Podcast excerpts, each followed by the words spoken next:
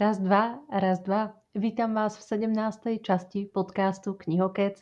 Tentokrát máme koniec mesiaca a to znamená iba jediné shrnutie posledného mesiaca, čo som čítala, čo by som vám ďalej odporúčila a proste tipy na nejaké super a fajn knižky. Poďme teda na to. Um, priznám sa, ja túto časť nahrávam už druhýkrát a z nejakého mne neznámeho dôvodu sa mi podarilo odrapotať si a celé svoje rozprávanie o knižkách, urobiť intro, urobiť záver, aby som prišla na to, že som nič nenahrala. Nahrala som prázdne vákuum, takže som tu opäť, tentokrát už trošku neskôr večer, ale verím a dúfam, že to môj mikrofón zvládne a tentokrát a dané knižky a moje odporúčania nahraje. Rozhodne si držím palce, aby to vyšlo. A čo povedať o októbri, ak by som ho mala nejakým spôsobom zhrnúť? Z hľadiska toho knižného sveta musím povedať, že som čítala fakt vynikajúce knižky, čo asi uvidíte aj na stopáži tohto videa, že toho tu bude trošku viac v porovnaní so septembrom. A popravde v septembri som mala trošku takú čitateľskú krízu, respektíve žiadna z prečítaných knižiek ma natoľko nezaujala, aby som si povedala úplne, že wow, nemám čo dať do podcastu, pretože všetky tie knižky boli tak vynikajúce. Tak ten september bol na to slabý a horko ťažko som vydolovala tie tri knižky minulý mesiac. Ten október bol naopak úplne plodný, ako keď dobrá jabloň plodí na jeseň najlepšie jablká a plody na svete. A zaujímavá metafora. Tentokrát som mala práve opačný problém, že zo svojho zoznamu som musela tak ako postupne škrtať knižky, aby som stopáž tejto časti podcastu nenatiahla na nejaké dve tri hodinky, pretože popravde mňa baví počúvať dlhé podcasty, ale čo je veľa, to je veľa a myslím, že taká nejaká dvojhodinová stopáž by bola veľa asi na každého. Um, čo by som ešte zhrnula? Takže v rámci knižného sveta, ako vravím, veľmi dobré knižky, veľmi dobré tituly. A čo má, možno by som spomenula v rámci tej svojej čitateľskej krízy, že tu spomeniem aj knižku, ktorá ma z tej čitateľskej krízy vytiahla ako z najhlbšieho bahna. A jedná sa o knižku Holandský dom od americkej autorky Anne Patchettovej, o ktorej ešte budem dnes rozprávať. No a čo sa týka toho reálneho sveta, tak ten reálny svet je a trošku čoraz čiernejší, nielen doslova kvôli skracovaniu a dní, ale aj tak metaforicky vzhľadom na túto situáciu s covidom, testovaním a s rastúcimi počtu, počtami prípadov a podobne, ale pevne verím a dúfam, že to nejako dáme.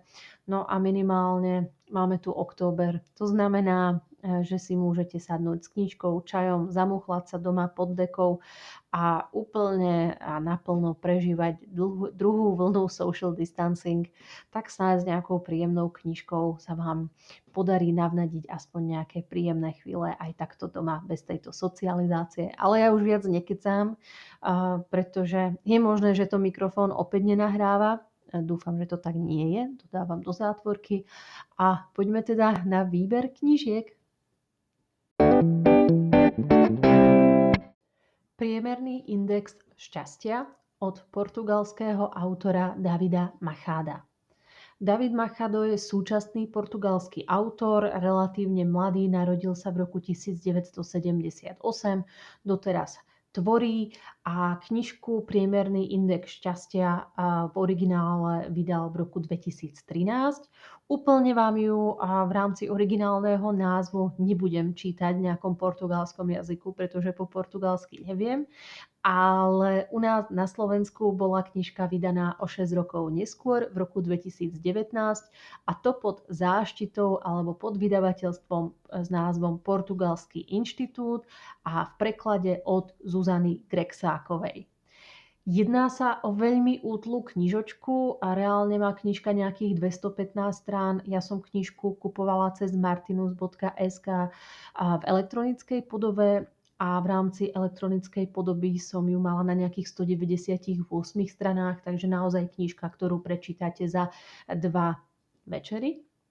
No a čo sa týka tej knižky, alebo, alebo prečo túto knižku som vybrala v rámci výberu, jedná sa o to, že je to taká feel good knižka. Hlavný hrdina Daniel si žije svoj hm, asi ružový sen, by som to tak nazvala, alebo ružový život.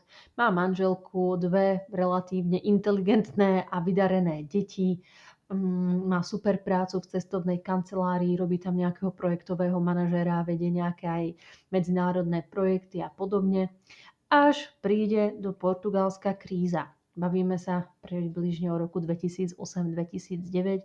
No a život Daniela sa začína skladať ako nejaký domček z karát a začína sa búrať. Najprv teda stratí prácu, následne jeho manželka stratí prácu tiež. Jeho manželka sa volá Marta, ktorá si nevie prá- nájsť prácu v Lisabone, takže uteká niekde do Viecha a k rodičom, čo je vraj asi nejaké malé štyristo kilometrové štyristo kilometrov vzdialené mestečko od Lisabonu a berie si so sebou aj deti. A dohoda medzi manželmi je nasledovná, že Marta s deťmi sa vráti, ako náhle si Daniel nájde nejakú prácu, respektíve ak si Daniel prácu v Lisabone nenájde, a tak pôjde za nimi, za svojou rodinou do Viecha. Okrem toho Daniel má dvoch kamarátov, ktorí ako v mladosti boli tí naj, naj, najlepší kamaráti, ale postupom rokov aj to sa trošku popretrhalo. Jeden z kamarátov má agorafóbiu, takže nevychádza vôbec z domu. Druhý z kamarátov je nejakým spôsobom uväznený v base alebo vo väzení a v podstate napadol čerpaciu stanicu, ale nejak bližšie sa to nerozoberá, ani ten motív, čo bol za tým a podobne. Musíme si to nejak poskladať z tých náznakov počas knižky. No a Daniel napriek tomu, že nič sa mu nedarí, stráca v podstate všetko od lásky, priateľstva, rodiny, práce a peňazí takisto a hľadá si prácu už na akúkoľvek pozíciu, čo sa mu takisto nedarí, tak napriek tomu nezdáva svoju nádej. Ako občas pôsobí sebecky, ale nakoniec ten jeho optimizmus a tá jeho nádej prevládnu v jeho živote a s tým súvisí práve aj názov knižky Priemerný index šťastia, pretože Daniel si počas celej knihy tak v sebe analyzuje na akom priemere, čo sa týka jeho subjektívneho pocitu šťastia, je práve aj on. Zo začiatku má vysoké číslo, potom sa mu to postupne znižuje, po prípade mení, zvyšuje, znižuje a podobne, ale napriek tomu nikdy nestráca nádej. Hľadá prácu, snaží sa nejak vyriešiť aj tú svoju rodinu, snaží sa vyriešiť svojich kamarátov, dokonca sa snaží nejak napraviť aj syna toho kamaráta, ktorý sedí vo väzení, pretože syn sa začína dostávať do nejakej nepríjemnej príjemnej spoločnosti a podobne. A čo povedať, aby som vás úplne nespoilerovala? Ja mám rada občas také tie heartwarming knižky, ktoré vám nejakým spôsobom zohrejú srdiečko ako tá najlepšia tekvicová polievka na svete. A toto bola taká knižka. Nebola úplne sladká a romantická. To si vôbec nemyslíte, že Daniel je dobrák od kosti. Ten takisto si občas ako myslí na seba a je mu to nepohodlné prekonávať nejaké bariéry, keď sa mu nechce, alebo keď má iné problémy, alebo keď už fakt nemá z čoho žiť a v peňaženke a na účte má posledných štyristo eur a na krku hypotéku. Hypotéku, ale napriek tomu u ňoho ako prevláda dobro a snaží sa to nejakým spôsobom vyriešiť. A práve kvôli tomu, ja si myslím, že na toto obdobie by táto knižka mohla byť viac ako vhodnou. A poďme teda na ďalšiu knižku s názvom Môj rok pokoja a odpočinku od americkej autorky Ottessy Moshfegh. Jedná sa o súčasnú americkú autorku, relatívne mladú. Jej ročník, ročník narodenia je devätnásť osemdesiatjeden a už sa relatívne preslávila svojou knižkou Eileen, ale v roku dvetisíc osemnásť pred dvomi rokmi vydala knižku My Year of Rest and Relaxation. U nás bola táto knižka vydaná v roku dvetisíc dvadsaťdva pod taktovkou literárnej bašty a za preklad sa zaslúžila Daniela Krnáčová. Ja som túto knižku čítala v origináli. Tá angličtina bola veľmi príjemná, takže nie je problém ju pochopiť aj takým neúplne angličtinárom, ako som ja, pretože ja úplne až tak jazykovo zdatná nie som, ale snažím sa. Takže ten slovenský preklad som nečítala avšak určite ju dávam ako do známosti, predpokladám, že asi ju budete čítať skôr po slovensky, ale ak náhodou nie a v origináli, tak ako vravím, tá angličtina bola veľmi príjemná, nie sú tam žiadne nejaké metaforické, poetické a umelecké ťažké súvetia, že by sa to nedalo pochopiť, takže smelo, smelo aj do angličtiny v prípade, ak ju chcete preskúšať si a trošku sa v nej zlepšiť. Tá knižka, musím spomenúť, má úplne nádhernú obálku alebo prebal. Už som ako dlho nevidela takú nádhernú obálku, respektíve jednu som videla, ale tu spomeniem o pár knižiek ďalej, ale spo- poďme teda späť ku knižke Môj rok pokoja a odpočinku, takže obo- obálka úplne nádherná, aj originál obálky je práve nakreslená taká tá empirická žena z prelomu osemnásteho a devätnásteho storočia. A čo ma na tom úplne najviac fascinuje, je to, že tá žena na, žena na tom prebale sa veľmi podobá aj na tú autorku Ottessu. Ja si myslím, že predpokladám, že sa jedná buď o ilustráciu tej autorky, alebo našla nejakú ženu z obdobia empíru, ktorá sa veľmi podobá na tú autorku, a to bol dôvod, prečo prečo ju vôbec ako dali na ten prebal. Ak máte o tom nejaké informácie, a ako, ako vznikol tento obal, budem určite veľmi rada za nejaké sprostredkovanie tých detailov. Ale poďme teda ku knižke. Knižka sa odohráva, alebo dej knihy sa odohráva v roku dvetisíc až prelom dvetisíc jeden. No a hlavná hrdinka je úplne nádherná žena, vysoká, takmer ako modelkovské miery, je relatívne bohatá, pretože zdedila nejaké menšie dedičstvo po svojich rodičoch, žije v celkom takom veľkom apartmáne na to, že je ako Manhattan, rok dvetisíc, kupuje si značkové oblečenie, veci, robí v galérii, pretože študovala a myslím, že nejaké umenie alebo niečo takéto. A proste žije si svoj taký ten americký sen. Mne to ako krásne korešpondovalo práve s tým obdobím okolo roku dvetisíc v New Yorku, v Manhattane, pretože práve vtedy bol aj ten najväčší boom seriálu Sex v meste. Takže som si ako presne vedela vybaviť aj z toho seriálu také tie časti, kde proste tie modelky viedli byť ako krásny, štíhly, vysoký, so super mierami a proporciami, usmievať sa, mať blondiaté vlasy a vôbec ako, ako neriešiť nejaké vnútro, ale riešiť iba to, čo vidieť smerom navonok, čo si o vás spoločnosť alebo iní ľudia pomyslia, a presne v takejto nejakej bublinke žije aj, aj hlavná hrdinka. Ja som sa musela na chvíľku zastaviť, pretože som chcela, a, a, chcela som si práve spomenúť, ako sa volala tá hlavná hrdinka, ale práve som prišla na to, že tá hlavná hrdinka v podstate bola celý čas bez mena, takže vôbec sa to nevieme ako dozvedieť, ako, ako sa vôbec volala. A ide teda o to, že žije v tej svojej prázdnej bublinke a nie je šťastná. A hneď na začiatku knižky sa dozvieme, že je sirota, že teda zdedila po tých rodičoch dedičstvo. V podstate ako má všetko, ale nemá nikoho blízkeho. Nemá rodinu, nemá priateľov, nemá nejakého milenca alebo muža, alebo ženu, alebo proste nejakého partnera, partnerku, ktorá by ju podporovala. Má len jednu bulimistickú kamarátku z vysokej školy, a kde napríklad ani to priateľstvo nevyzerá úplne hlboko, skôr iba nejaké ako pozlátko alebo povrchnosť, pretože práve tá jej kamarátka na ňu iba žiarli, že tá hlavná hrdinka je relatívne bohatá, pekná, vysoká, štíhla, má značkové oblečenia, býva ako v dobrom apartmáne, takže skôr je to takéto udržovanie vzťahu alebo priateľstva na oko, aby sme mali tie kontakty, keby náhodou niečo.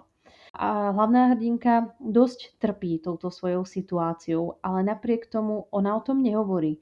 Ona sa tvári, že je ako všetko v poriadku, respektíve sa netvári ako nejak, ale nejak to ako nedáva na sebe pociťovať voči ostatným. A nemá ani pred kým ako sa ukázať, že ju to bolí, že ju to trápi, pretože naozaj nemá nikoho takého, na koho by sa mohla, mohla spoľahnúť, komu by mohla veriť alebo dôverovať. No a ona sa niekedy v lete v roku dvetisíc, koncom leta v roku dvetisíc, rozhodne, že si naordinuje pre seba takú nejakú terapiu a že sa zavrie do svojho apartmánu približne na dvanásť mesiacov a že sa nejakým spôsobom ako poriadne vyspí, aby nemusela v sebe vidieť tú ťažobu, tú čiernotu, ktorú má v duši. Aby to proste to zlé obdobie nejakým spôsobom vyspala, prespala, aby to proste prešlo tým spánkom. A, a hlavná hrdinka si naordinuje takú celkom ako zaujímavú terapiu, pretože si nájde najnespoľahlivejšiu psychiatričku v New Yorku, ktorá jej predpisuje lieky halabala. Celá pani psychiatrička je úplne šáhla. Je to na odňatie licencie, to, to som si ako rozhodne istá. No a táto psychiatrička jej ordinuje lieky bez ľadu a skladu. Opäť to bola pre mňa krásna ukážka. Ehm, neviem, čítala som veľa trošku ako tých knížiek alebo publikácií, reportáží z ú es, že tam ten farmaceutický biznis alebo priemysel proste ťaží úplne vo veľkom, že aj na tú najmenšiu boliesku vám okamžite všetci predpisujú lieky a že väčšina obyvateľstva berie oveľa viac liekov, ako je vôbec možné, prístupné a dostupné a správne. Takže toto bola pre mňa opäť taká paralela ako s reálnym životom v ú es, že tam ako proste sa zbytočne používajú farmaceutika a konkrétne táto hlavná hrdinka sa cpe tými farmaceutikami úplne bez ľadu a skladu. Uh, sú to lieky či už na nespavosť, lieky na spavosť, lieky proti úzkosti, lieky proti depresii a ona to všelijako kombinuje, dáva tomu ako alkohol a proste ona sa len potrebuje... Um, Ona si len potrebuje vybiť tak baterky, aby jej mozog prestal fungovať a mohla spať, odpočívať a nevidieť tú svoju ťažobu. Toto je jej život a hlavná hrdinka rozhodne nie je likeable person. A v zmysle určite ju nebudete mať radi. Nebude sympatická asi pre každého. Je trošku taký mizantrop, ľudí úplne nemá rada, ale keď ako začnete ako hlbšie čítať tú knižku a trošku sa vám ukáže aj minulosť tej hlavnej hrdinky, hrdinky, tak začnete ako chápať, aké sú tie dôvody za tým, prečo proste sa neusmieva, prečo nie je milá k ľuďom, prečo nie je nápomocná, prečo sa nesnaží nejakým iným spôsobom si pomôcť sebe samej a tak ďalej a tak ďalej. A knižku odporúčam, aby pre takých ľudí, ktorí, ktorí proste sa zaujímajú o to, akým spôsobom môže človek psychicky trpieť, akým spôsobom sa môže prejavovať depresia a úzkosť, pretože to nie sú nejaké homogénne choroby, ktoré sa u každého človeka prejavujú rovnakými príznakmi, ako je to napríklad v prípade chrípky alebo ovčích kiahní. Jedná sa o psychickú duševnú poruchu, po prípade chorobu a u každého to má iné príznaky. Každý sa k tomu stavia inak a každý sa potom inak správa aj k tomu okoliu. A toto bol pre mňa takým zaujímavým príkladom, ako sa jedna postava môže opäť správať v rámci depresie a úzkosti, ktoré má. Asi takto v rámci nejakých, nejakých doporučení. A ak by som to ešte mala nejak ako v rámci bodov popísať, tak rozhodne odporúčam v prípade, ak radi čítate o asociáloch, ktorí nejdú s prúdom a nemajú radi ľudí a sú trošku mizantropy. Odporúčam v prípade, ak si tiež myslíte, že samota a osamelosť môžu byť prekryté iba naoko tými povrchnými vecami. To znamená, ako som vravela, že ona je proste bohatá, chodí na večierky, pracuje v tej galérii, chodí na vernisáže a napriek tomu ten jej povrchný život, ako proste je vidieť, že s tým nie je spokojná, ale nechce to ani sama pomenovať a je proste je osamelá.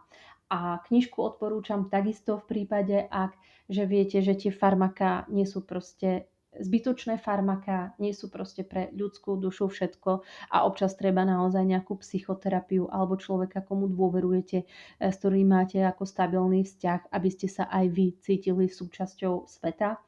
A opäť odporúčam túto knižku v prípade, ako som spomínala, ak si uvedomujete, že depresia a úzkosť sa prejavujú u každého inak a u tejto hrdinky sa práve depresia a úzkosť prejavovala takýmto spôsobom.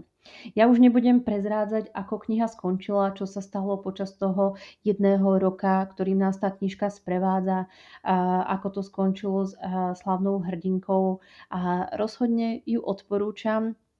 A rozhodne som zvedavá na vaše názory, čo na ňu hovoríte, čo hovoríte na knižku, na tú postavu a ako to na vás pôsobilo. Žena z horního patra, alebo po slovensky Žena z horného poschodia od americkej autorky Claire Mesud. Jedná sa opäť o súčasnú americkú autorku. Očividne som v októbri čítala iba samých súčasníkov. A, a ako už aj ten názov napovedá, Žena z horného patra, ja som konkrétne túto knižku čítala teda v českom preklade, a ktorá bola, a, ktorý bol vydaný v roku dvetisícpätnásť cez nakladateľství Host. A s tým, že originál knižky bol vydaný v roku dvetisíctrinásť The Woman Upstairs.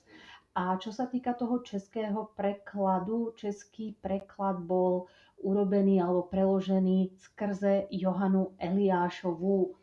U nás túto knižku na Slovensku vydalo vydavateľstvo Inak. Volá sa teda Žena z horného poschodia. Knižka bola na Slovensku vydaná v roku dvetisícdvadsať, takže na našom území je to relatívne nová knižka. A u nás sa o preklad na Slovensku zaslúžila Marína Gálisová. Máme tu hlavnú postavu Noru, konkrétne sa volá Nora Eldridgeová, ktorá je učiteľkou na prvom stupni základnej školy v Amerike. Učiteľkou sa stať samozrejme nechcela, ona už pomaly ako starne, má tridsaťsedem rokov, pre mňa je to ako vždy ešte mladý vek, ale ona už ako pociťuje tú svoju starobu, že nemá ešte nikoho, nemá detí, hoci ako celý život túžila po deťoch. A hlavná vec, po čom vždy túžila okrem tých deťov, je stať sa umelkyňou, takže toto bol jej sen.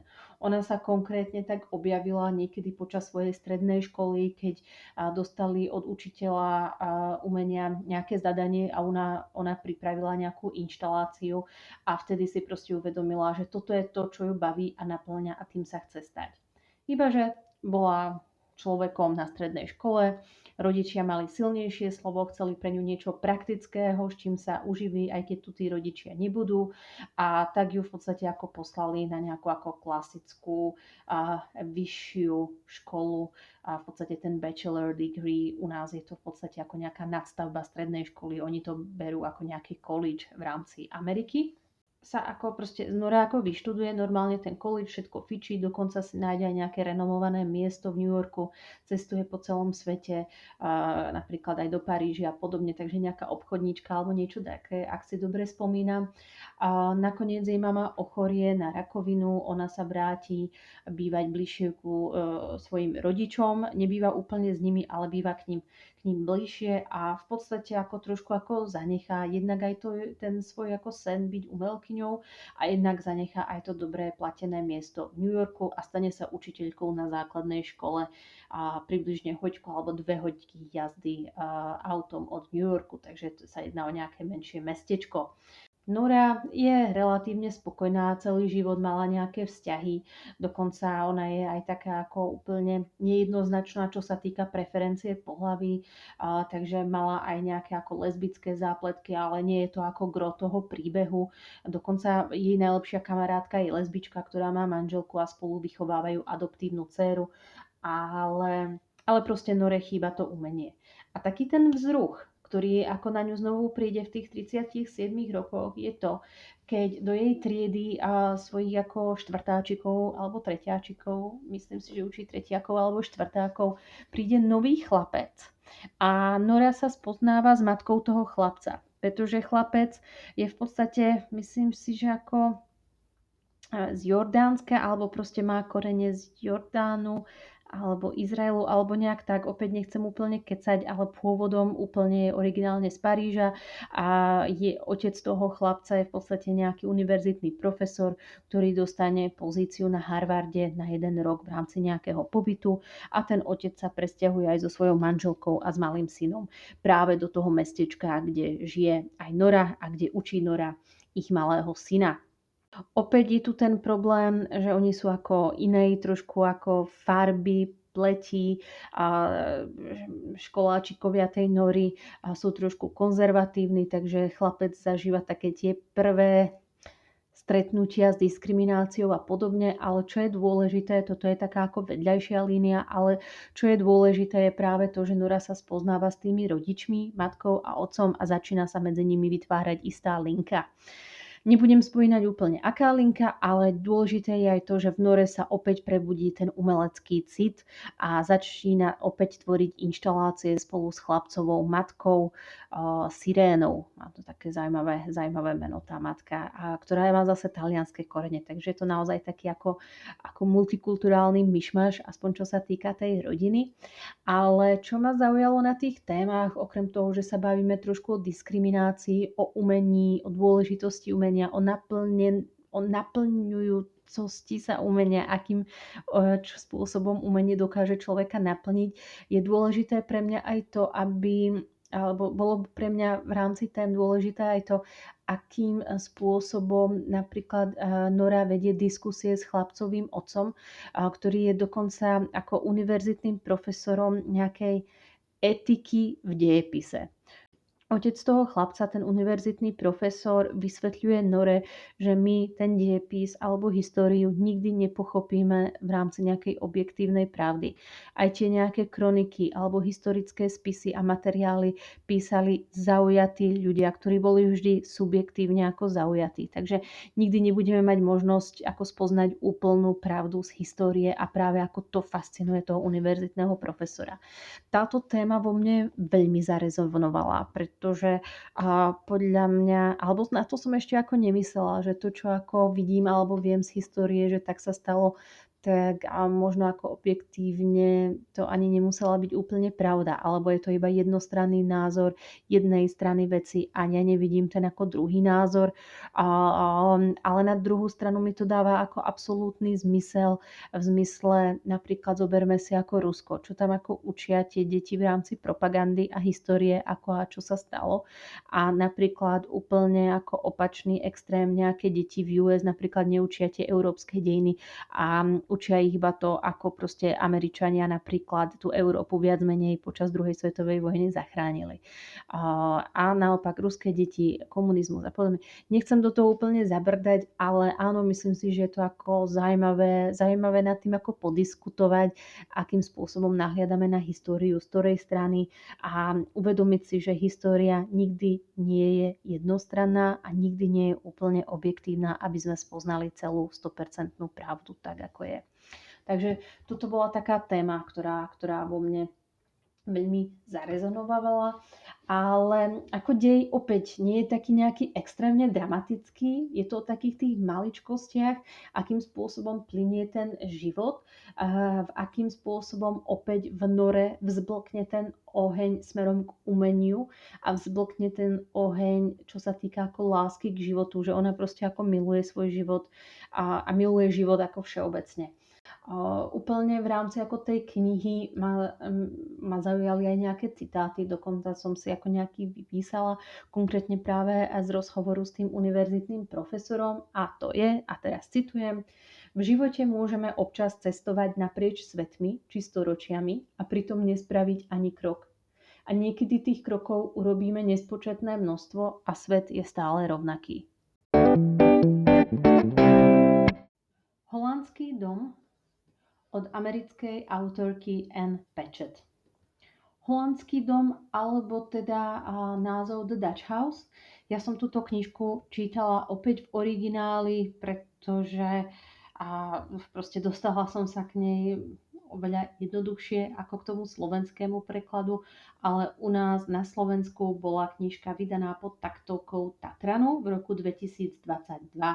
A nejakým spôsobom sa, som sa snažila nájsť ako meno toho prekladateľa, ktorý Holandský dom prekladal.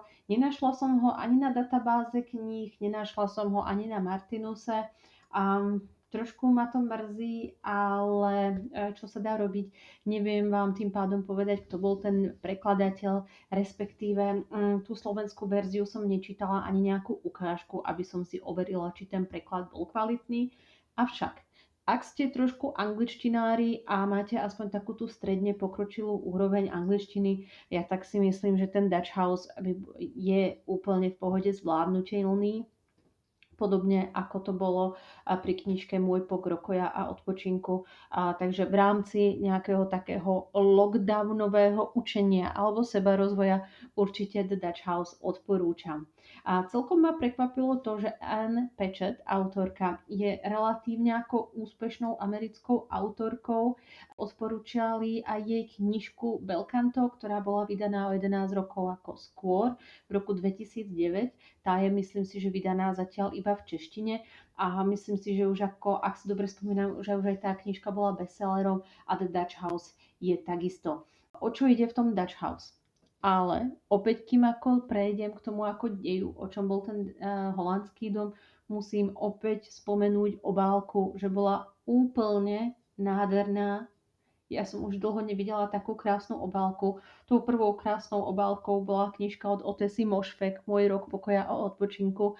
A teraz a za daný mesiac to bola taká tá druhá obálka, kde som si povedala, wow, tak tento rok je to jedna z tých najkrajších obálok, čo som videla. Takže obidve tieto knižky sú už len tak ako vizuálne na obale úplne proste oku lahodiace a úplne som sa tetelila, keď som sa dívala na tie prebaly.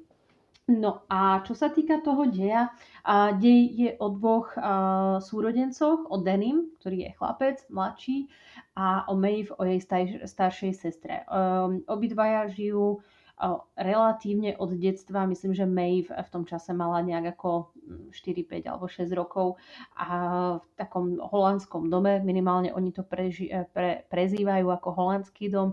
Je to veľký luxusný prepichový dom, ktorý postavila istá holandská rodina niekedy na prelome devätnásteho a dvadsiateho storočia. Boli to nejakí ako obchodníci, ale prišiel krach a kríza. Tu sa bavíme o období približne päťdesiate roky dvadsiateho storočia. Otec Dannyho a Maeve je um, takisto obchodníkom, on uh, sa zaoberá v rámci ako predaja nejakých realít, uh, respektíve má nejaké nájomné domy a jeho úloha je to, že každú sobotu chodí od týchto ľudí vyberať nájomné v tých dvadsiatych rokoch. No oni museli ten dom predať a takto sa dostáva d- do rúk otca Dannyho a Maeve. Príbeh je o živote týchto dvoch súrodencov, čo sa s nimi stane od detstva. Istým spôsobom prídu o tento holandský dom, aj o spôsob, ako zdediť tento holandský dom a pretlkajú sa životom, ako vedia. Z Dannyho sa stáva... Nepoviem, čo sa z neho stáva, nech vás to ako nespoilerujem, ale bolo ako fajn sledovať ich životné osúdy so všetkými zdarmi a nezdarmi. A čo musím určite spomenúť, nie je to nejaká knižka, ktorá by vám dala nejaký ako hlboký psychologický zámer dvoch postav, ako a čo sa s nimi deje. Skôr je to taká tá stará, dobrá, vyprávacká alebo rozprávacká knižka, ktorá je úplne vhodná na jesenné večery s dekou, čajom alebo kakao so sviečkami. A, alebo je to skvelá knižka v prípade, ak máte menšiu čitateľskú krízu, čo som teda koncom septembra, začiatkom októbra mala ja a mala som pocit, že proste všetky knižky, ktoré čítam, hlavne počas septembra, to bola fakt bieda, že sú proste ako úplne... No ako o ničom. Proste ani jedna nebola taká, že by som sa ako tešila, že ju mám čítať. Skôr to bolo OK, ešte mi tam chýba päťdesiat strán, musím sa nejak donútiť.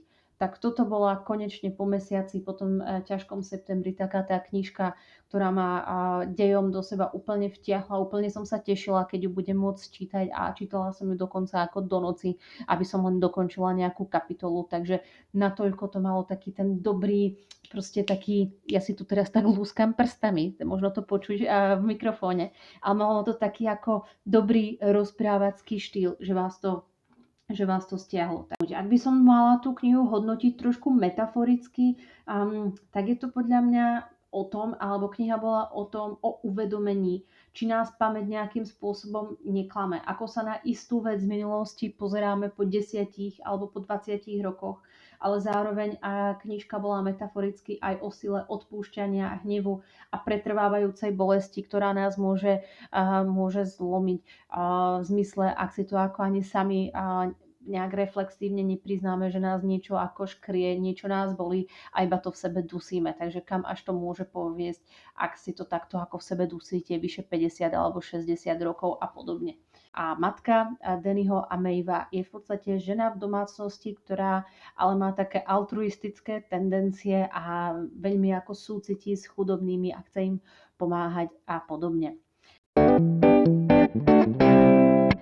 Nuž a ešte ako v rámci ako veľkej rýchlosti by som vám možno spomenula tri také krátke knižočky, respektíve oni nie sú krátke knižočky, ale príde mi ich ľúto nespomenúť.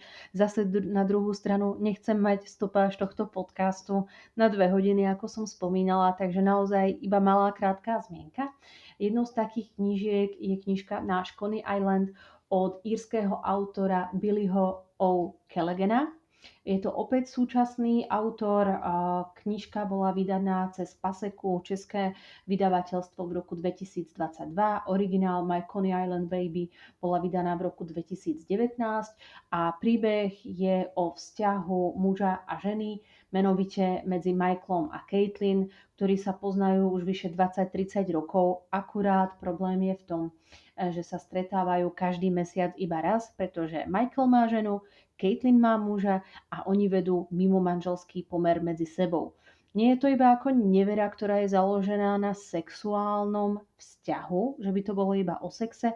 Oni sa nejakým ako spôsobom aj citovo dosť doplňajú a sú v podstate ako pre seba takým nejakým darčekom, ktorý po svojich ako nezdarilých životoch dostávajú ten darček alebo sa obohacujú navzájom o seba. Je to taký ako iný náhľad na neveru, pre mňa ako veľmi svieži náhľad.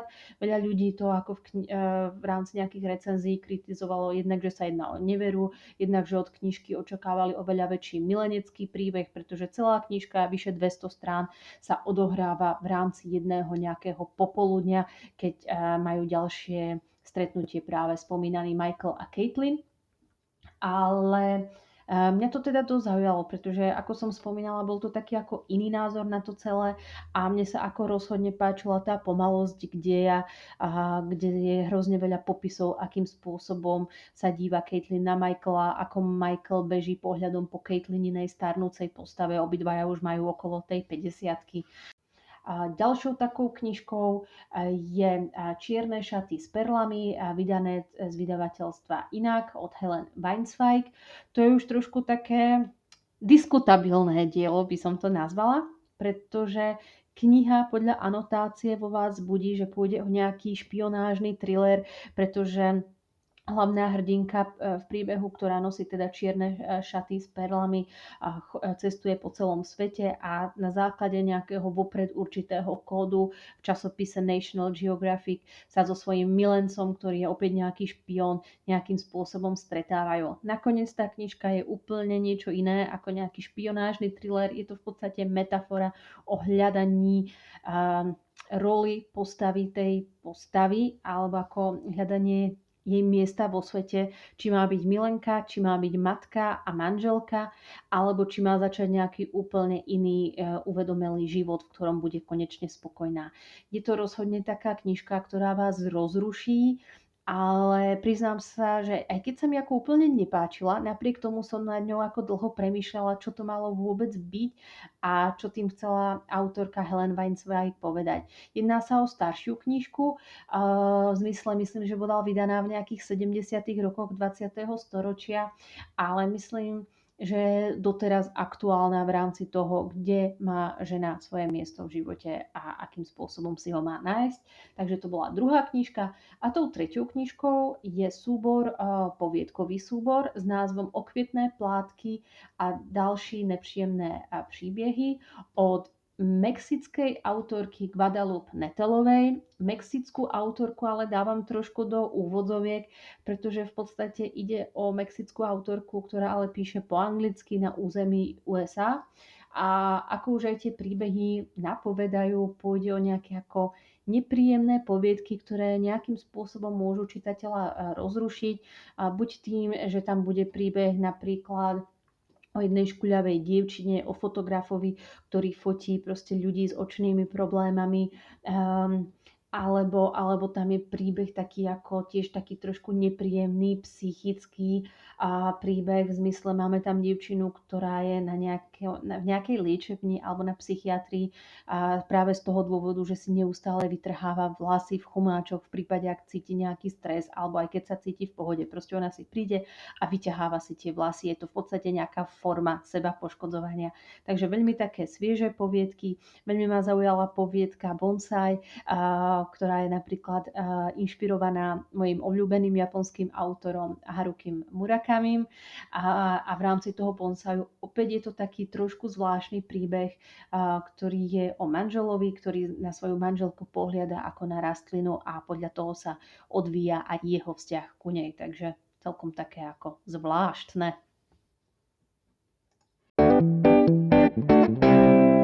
A to by bolo asi na dnes všetko, priatelia.